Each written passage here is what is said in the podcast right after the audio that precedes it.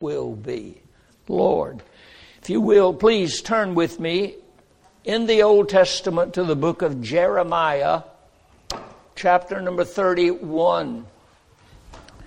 We encourage you week after week, bring your Bibles with you to the house of God and open them when we study the Scripture because we want you to be a student of the Word of God. I would like to think I'm a student of the Word of God in that I love to study the Bible and find out what the Bible has to say about many different things. Uh, don't just live your life depending on somebody else to tell you what they think. If you really want to get smart, and I use that word lightly, uh, read the Bible. You'll improve your intelligence level quite a bit. Read the Bible. Jeremiah chapter number 31.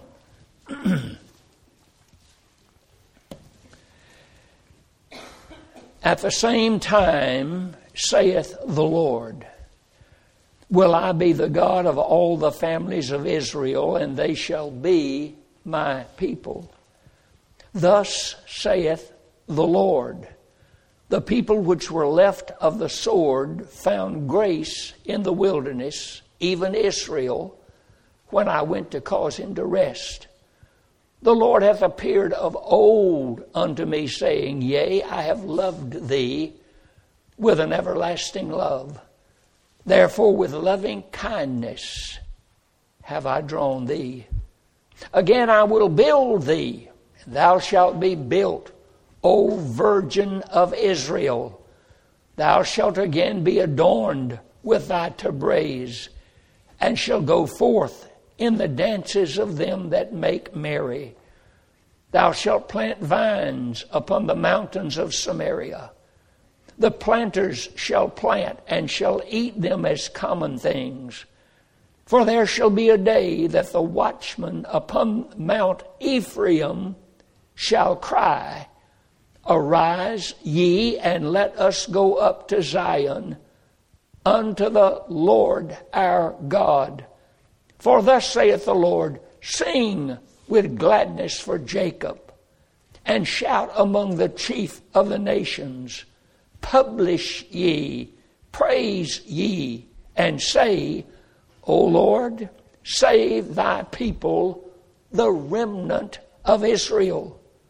Behold, I will bring them from the north country, and gather them from the coast of the earth, and with them the blind and the lame, the woman with child, and her that travaileth with child together, a great company shall return thither.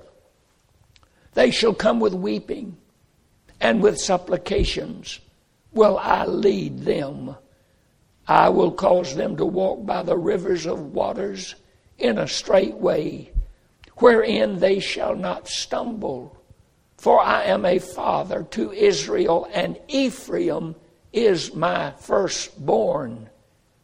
Hear the word of the Lord, O you nations, and declare it to the isles afar off, and say, He that scattered Israel shall gather him and keep him as a shepherd doth his flock. For the Lord hath redeemed Jacob and ransomed him from the hand of him that was stronger than he. Therefore they shall come and sing in the height of Zion, and shall flow together to the goodness of the Lord for wheat, and for wine, and for oil, and for the young of the flock, and of the herd, and their souls shall be as a watered garden, and they shall not sorrow any more. Then shall the virgin rejoice in the dance, both young men and old together. For I will turn their mourning into joy, and will comfort them, and make them rejoice from their sorrow.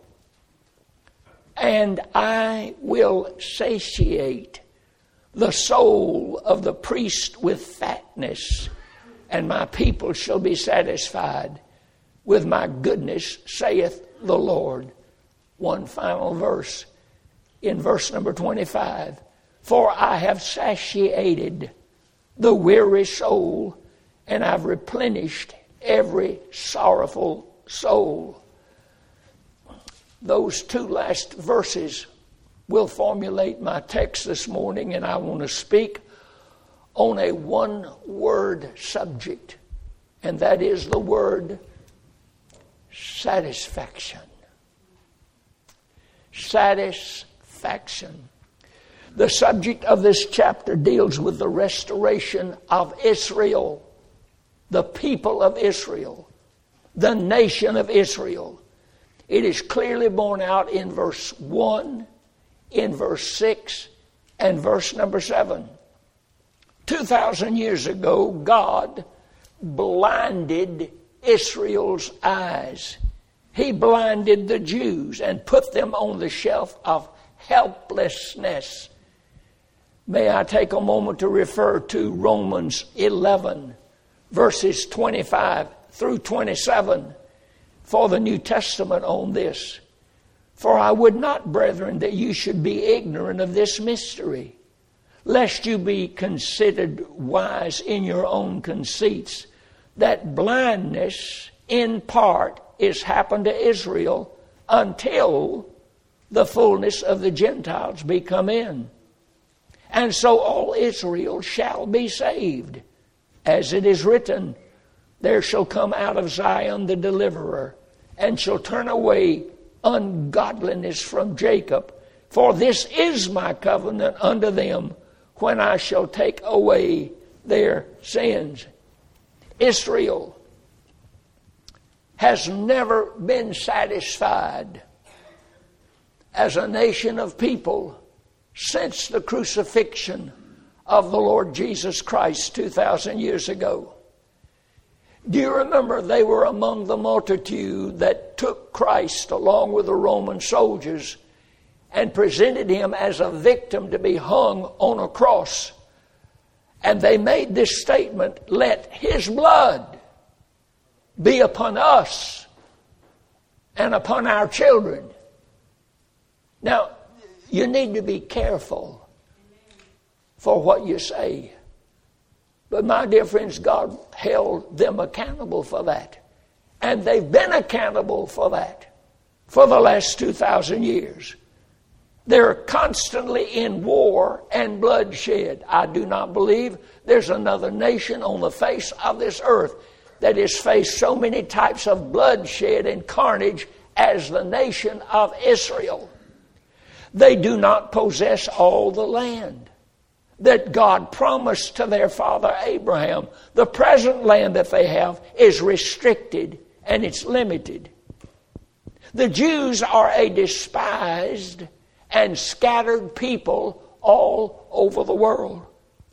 They cry out to God every day at the wailing wall that God might be pleased to send them a Messiah, whom we as God's people have come to know through faith in Jesus Christ. He is the Messiah of Israel. Their eyes will have to be opened. They're blind concerning the person and work of Jesus Christ. However, there's coming a day when a remnant of Israel shall be saved and restored to their land. And in that day, they will be completely satisfied. Notice the text again in verse 14 and verse 25. Verse 14 I will satiate the soul of the priest with fatness, and my people shall be satisfied with my goodness, saith the Lord. Look at verse 25. For I have satiated the weary soul, and I have replenished every sorrowful soul. Satiate. We don't find that word used too much in our English today. Satiate means to satisfy completely. It means to have perfect peace and contentment. If a person is satiated, he is fully satisfied. It means to be so full that there's no room or desire for anything else. Satiated, satisfied. Though the primary application of these verses that I've read for you have to do with Israel, there is a spiritual application to be made to all of God's elect, whether Jew or Gentile. Look at verse number three. The Lord hath appeared of old unto me, saying, Yea, I have loved thee with an everlasting love. Therefore, with loving kindness have I drawn thee. We need to be satiated today. God's people need to be satisfied today, not just somewhere out yonder in the sweet by and by. We need something now. We need a moving of God now. We need to have peace and contentment in our heart and in our soul right now. There are four forms. I want you to follow me, if you will, please. There are four forms of satisfaction presented here. Two of them are found in verse 14, and two of them are found in verse number 25. In verse number 14, he says, I will satiate the soul of the priest with fatness. A second thing listed in verse 14 My people shall be satisfied with my goodness. Verse 25, he says, I have satiated the weary soul. And again, verse 25 says, I have replenished every sorrowful soul. Let's look at those four forms. Number one, God's people are satisfied with the appointed sacrifice. He says in verse 14, I will satiate the soul of the priest with fatness. Do you know why so many of us are fat? It's because we love fat food. And priests are no different. But they had not the privilege of eating fat. Whenever they made a sacrifice to the Lord, the entire sacrifice had to be given to the Lord, including the fatness. The Old Testament priest was forbidden to eat the fat of the sacrifice. Now, this will help you. Leviticus chapter number 7 for verification of that. Leviticus chapter number 7. Likewise, this is the law of the trespass offering. It is most holy. In the place where they kill the burnt offering, shall they, that is the priest, kill the sacri- or the trespass offering, and the blood thereof shall he sprinkle round about upon the altar. Pay attention now. He shall offer of it all the fat thereof, the rump, and the fat that covereth the inwards, and the two kidneys, and the fat that is on them, which is by the flanks, and the caul that is above the liver, with the kidneys, it shall he take away and the priest shall burn them upon the altar for an offering made by fire unto the Lord. It is a trespass offering. They could not keep the fat, they could not hold the fat and use the fat for food in any way. It had to be offered in its entirety as an offering unto the Lord. And yet, notice, verse 14 of Jeremiah 31, God said, I will satiate, I will satisfy the soul of the priest with fatness. Now, I've been having for some time now high blood pressure problems. And sometimes it gets to spiking, and when it does, it doesn't know where to stop. I get a little concerned before it's over with. So I had to give up coffee. had to give up cokes, had to give up salt. Nothing even has any taste without salt. Well, these priests, my dear friends, it was impossible for them to be satisfied with their food because they could not hold back some of that offering and eat it, especially the fat. There were certain parts he could eat, as the shoulder and the breast. But to eat the fat brought the death penalty because the fat was to be offered only unto God. Now, let me give you some good news. Every New Testament believer is a priest. According to Revelation chapter 1, verse number 6. He hath made us kings and priests unto God. He hath clothed us in white garments, and we offer our bodies as a living sacrifice. We go to Him personally in prayer.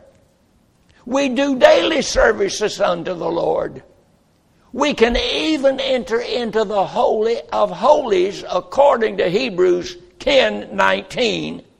Having therefore, brethren, boldness to enter into the holiest by the blood of Jesus. You see, we are satisfied with Christ as our sin offering. Hebrews 9:28 So Christ was once offered to bear the sins of many. The Father was satisfied with the sacrifice of his son. Isaiah 53 11. It tells us exactly what the Father thought about the sacrifice of His Son, Christ, on the cross. He shall see the travail of His soul and shall be satisfied. The Father was satisfied when Christ died as our high priest and also as our Savior. We should also be satisfied as believers. We need no other sacrifice, nor do we need any sacrifice that will provide us fat from any other animal because we have a fatness in our sacrifice, the Lord Jesus Christ, that renders us satisfied. The hymn writer said, I need no other argument. I need no other plea.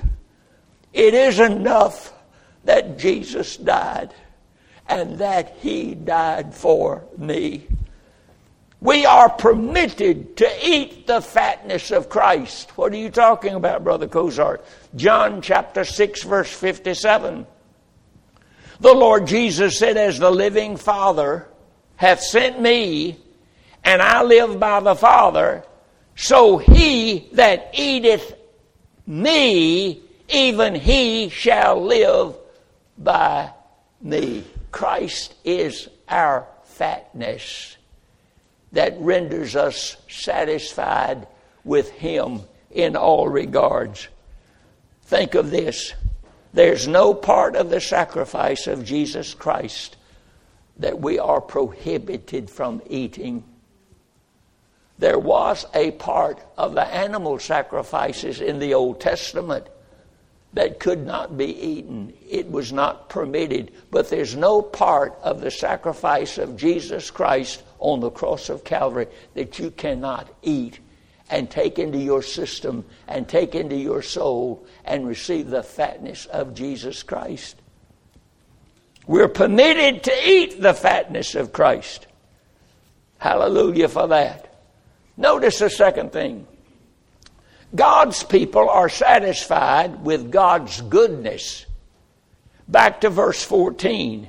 My people shall be satisfied with my goodness, saith the Lord. Not with their goodness, not with their increase of my finances, or not with the good things that are happening to them, but they're going to be satisfied with my goodness, saith the Lord.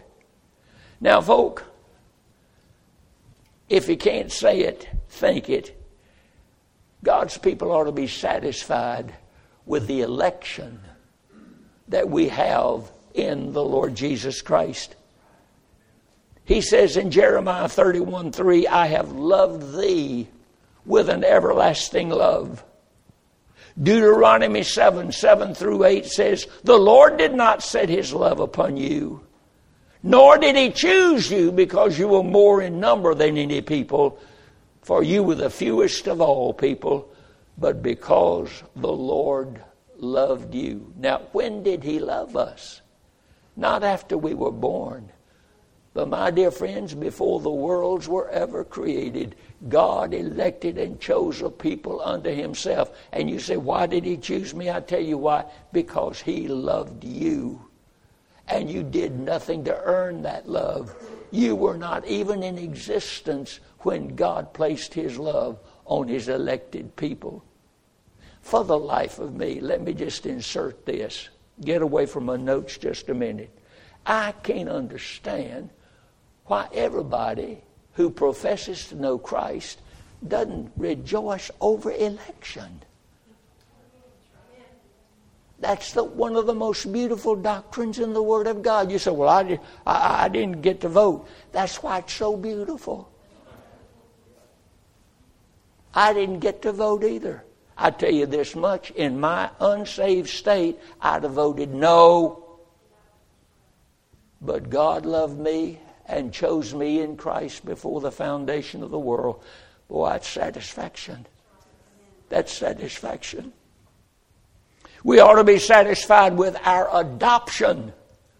Romans chapter 8, verses 14 says, If children, we're heirs, heirs of God, and joint heirs with Christ.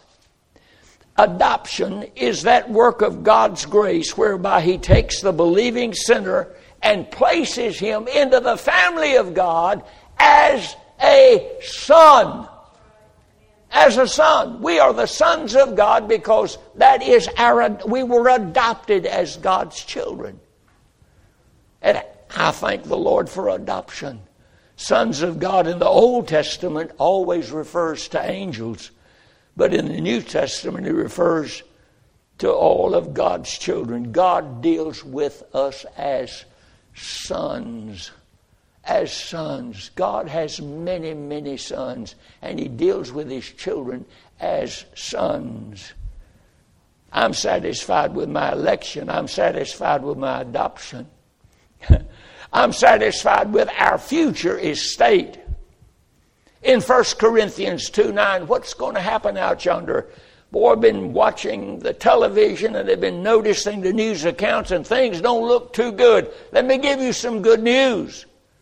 In 1 Corinthians 2 9, eye hath not seen, neither has ear heard, neither have entered into the heart of man the things which God hath prepared for them that love him. And while we're down here worried about everything, God's preparing something better than you've ever had on this earth. That's our future. In Psalm 17, verse 15, as for me, I will behold thy face in righteousness. I will be satisfied. Watch it. I will be satisfied when I awake in thy righteousness. We spend too much thinking about how am I going to die and where am I going to be when I die? Let's talk about something much better than that, and that's resurrection, awaking in the likeness of the Lord Jesus Christ. Satisfied. Again, number three, God's people are satisfied as weary pilgrims. In verse number 25, he says, I have satiated the weary soul. I have satiated, I have satisfied the weary soul. One has said, and I concur with it, we may get weary in the way, but we never get weary of the way. We grow tired on our pilgrim journey, and the longer you live, the tireder you get. I don't know if you've noticed that lately. We're often, oftentimes depressed preacher and people alike. And we are filled sometimes with doubt. But God will never forsake us. He'll never forsake us. I noticed several things. He picks us up when we fall. In Proverbs 24, verse 16, a just man falleth seven times, except for Dan Kozart. He falls 7,000 times. A just man falleth seven times, but riseth again. Always rising again. In the 37th Psalm, verses 23 through 24, it says it this way The steps of a good man are ordered by the Lord, and he delighteth in his way. Though he fall, he shall not be utterly cast down, for the Lord upholdeth him with his hand. I've been young, and now I'm old. Yet have I not seen the righteous forsaking, nor his seed begging bread. He's merciful and lendeth, and his seed is blessed. Depart from evil, do good, dwell forevermore. For the Lord, loveth judgment, and forsaketh not his saints. The righteous shall inherit the land and dwell there forever. Now, forever is a pretty long period of time, is it not? Picks us up when we fall. He revives us when we get cold and bitter. And notice that's not B E T T E R, but B I T T E R. Have you ever been there before? Have, have you ever looked in the mirror and you did not like what you saw? It just didn't please you, and you didn't tell anybody. But you didn't like what you saw. But there was coldness, there was bitterness. The Lord Jesus, after his resurrection, was walking down the road to uh, Emmaus. There were two disciples who had been in Jerusalem and seen the crucifixion of Christ, and they had left because they thought that this was the Messiah, and their faces were drawn, and they were very unhappy, and they were very cold and very dismantled, and they didn't, they were not getting any joy whatsoever out of putting their confidence in a man who claimed that he would rise again from the dead. And the Lord Jesus appeared to them, but he disguised himself so they did not know who he was. And he said, Why are you so long faced? Why are you so cold? Why are you so indifferent? They said, well, You must be a stranger around here. We've been up there in Jerusalem, and the very man that we were depending on to be our Savior, he's dead. But the scripture said, Did not our heart burn within us when he began to talk with us by the way and when he opened to us the scriptures? Ah, Christ Jesus revives us when we get cold and bitter. His love will not go away.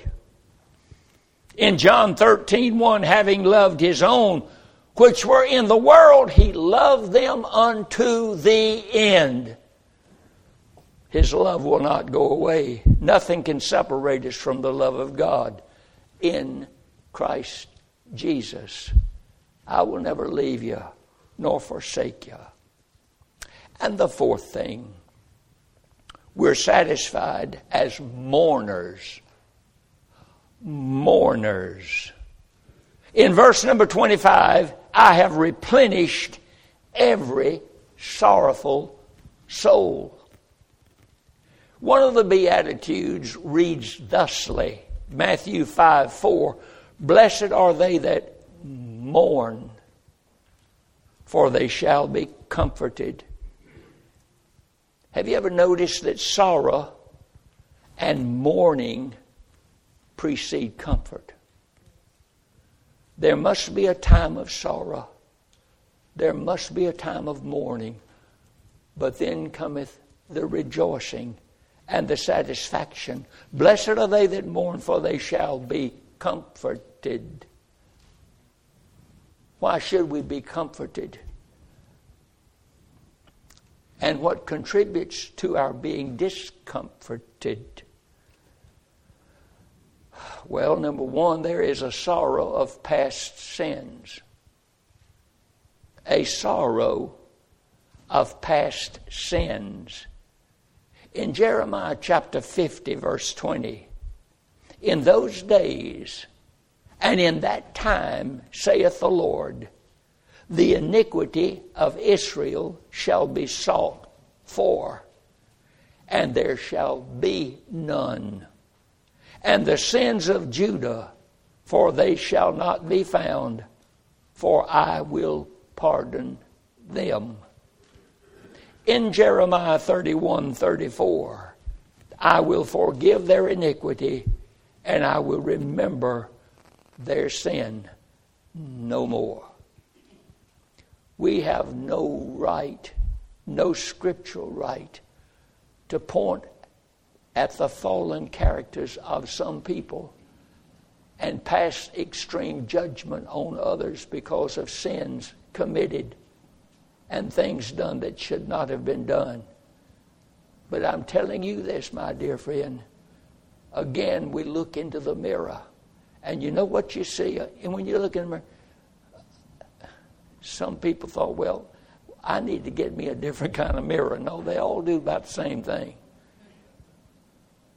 I've done things in my life that I'm scared of. I have done things in my life that I would to God I had never done. Things of which I am not proud of. And so have you. Skeletons have a way of coming out of their closets.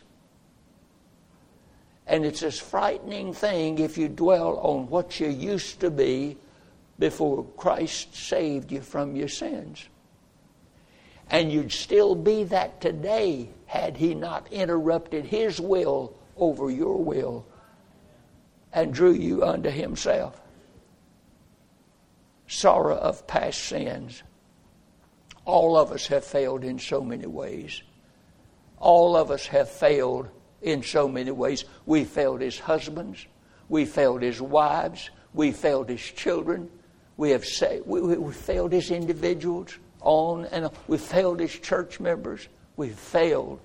We failed. But Jeremiah 31 34 says, I will forgive their iniquity and I will remember their sin no more. Now, if God forgets my sin, I should be able to forget my sin and say, Thank by the grace of God, I'm a new creature in Christ Jesus. And that's satisfaction and comfort. You ever have somebody walk up and say, Well, I remember what you used to be? Yeah. Mm-hmm. Then there is the sorrow over inbred sins. Now, this part of it we don't like too much, okay? But it's the Word of God. A sorrow we sometimes have over inbred sins. In the seventh chapter of the book of Romans, I took you to chapter 11. We go back to chapter number 7 of the book of Romans. Look at verse number 18. Romans chapter 7, verse number 18. Paul says, and this is to me one of the greatest Christians who ever lived, the Apostle Paul. I know that in me, that is in my flesh, dwelleth no good thing. Now, where does he say this contamination? It lies in the flesh. And we do, and we are flesh. I know we're spirit, but we also are flesh. I know that in me, that is in my flesh, dwelleth no good thing. For to will is present with me, but how to perform that which is good, I find not. I tell you, dear friends, sin will wreck you. Sin will wreck you. Inbred sins. However, look at verses 24 and 25 of that Romans 7. Oh, wretched man that I am. How about that? Paul called himself wretched. Wretched. Oh, wretched man that I am. Who shall deliver me from the body of this death? And then he gives the answer I thank God through Jesus Christ our Lord. So then, with the mind, I myself serve the law of God, but with the flesh, the law of sin. Inbred, inbreded sin nature. And we're not through with that nature and won't be through with it until God gives us a glorified body. We have it today. Have you ever asked yourself the question? Maybe you did something and it was so uncharacteristic of you, you, you, you raised a why did I do that? I tell you why. Because we have inbred sin in our nature.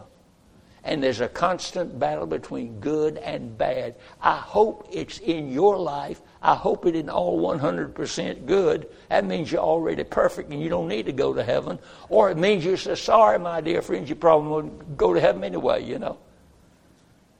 We all do things we ought not to do, and we know better. We know better. But we do them anyway. We as believers can be overcome with addictions. Yes, sir. Now, God has given us dominion over sin through grace. But, my dear friends, let me tell you something. You have to surrender to the will of God to be free from addictions. And there are all kinds of addictions those things that we think we've got to have. I've just got to have this, and I've got to, I, I can't be happy until I have. Our satisfaction is not in things. Our satisfaction is in Jesus Christ, the Son of God, because we can eat Him in His entirety. We get our fatness from Him. And then there's a sorrow sometimes over present troubles we are going to have some troubles. All of us. All of us are going to have troubles from time. Have marriage troubles. Yeah. Children troubles. Yeah. Employment troubles. Yeah. Preacher troubles. Yeah. But Psalm 46, verse 1 says, God is our refuge and strength. He's a very present help in time of trouble.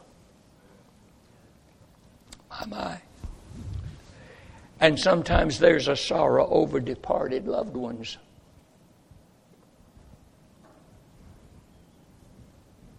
I would like to think it's probably the best thing to have a little sorrow over somebody that dies. Wouldn't you think so?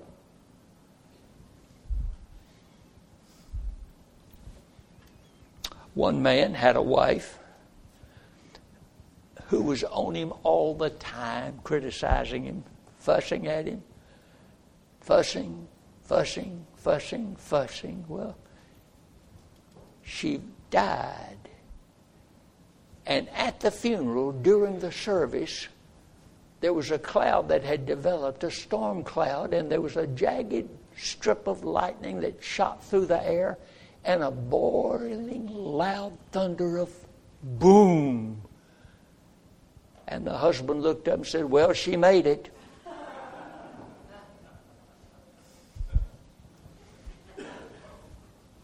We ought to have a little bit of sorrow for those that have died, but sometimes it's closer than others. I don't know if he's here today, but I'm going to tell you something. Brother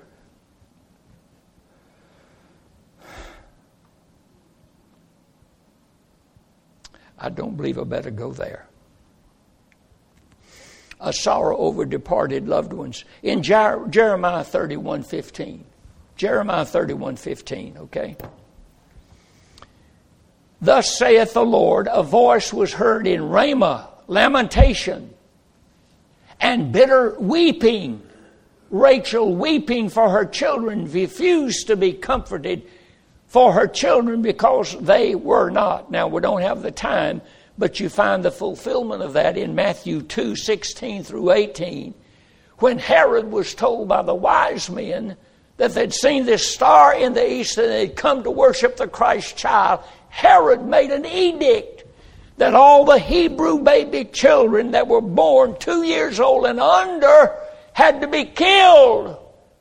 And there was a mass slaughter of these babies. So there was a cry that went out through the land. A sorrow over departed loved ones. But verse number 16 tells us in our text, Thus saith the Lord, refrain thy voice from weeping and thine eyes from tears, for thy work shall be rewarded, saith the Lord, and they shall come again from the land of the enemy. Hope is given in verse 16. All of those babies will be raised to life. All of those babies will be raised to life. Mary and Martha greeted Christ when he came in from a distant town. One of his most loyal friends was a man by the name of Lazarus. And he had died before Christ had gotten there. And Mary and Martha, sisters, said the same thing to Christ. They said, Lord, if you had been here, if you had been here, our brother would not die and had not died. Yet our Lord gave them comfort. When he said to them, I am the resurrection and the life. He that believeth in me, though he were dead, yet shall he live. And whosoever liveth and believeth in me shall never die. And shortly thereafter, he stood before the grave of Lazarus and said, Lazarus, come forth. Most of us know somebody that was close to us that passed away, that, that died, and it broke our hearts. And we shed many tears. And some of us have not recovered, even at times, from tragic things like that. But I'm telling you, that's not the last page in the book. That's not the final thought, my dear friend. It's going to be good when the Lord comes and the resurrection starts. Somebody said, Dan, where you want to be when Christ comes? I said, in the graveyard. That's where all action's going to take place. Amen. A dead in Christ is going to rise first, and living believers are going to be caught up together with him, and so shall we ever be. Folk, I am a fool for believing what God says. I don't mind that. I have great compassion and concern for stupid people who don't believe the Bible. Christ is our satisfaction today as well as forever. We can trust Him, He never fails. And if you're here this morning seeking satisfaction in the things of the world, you'll always go away empty. They don't satisfy. They don't satisfy. But in Christ, there'll always be a sufficiency. He is our satisfying. He is our satisfaction. Let's stand, please, for prayer.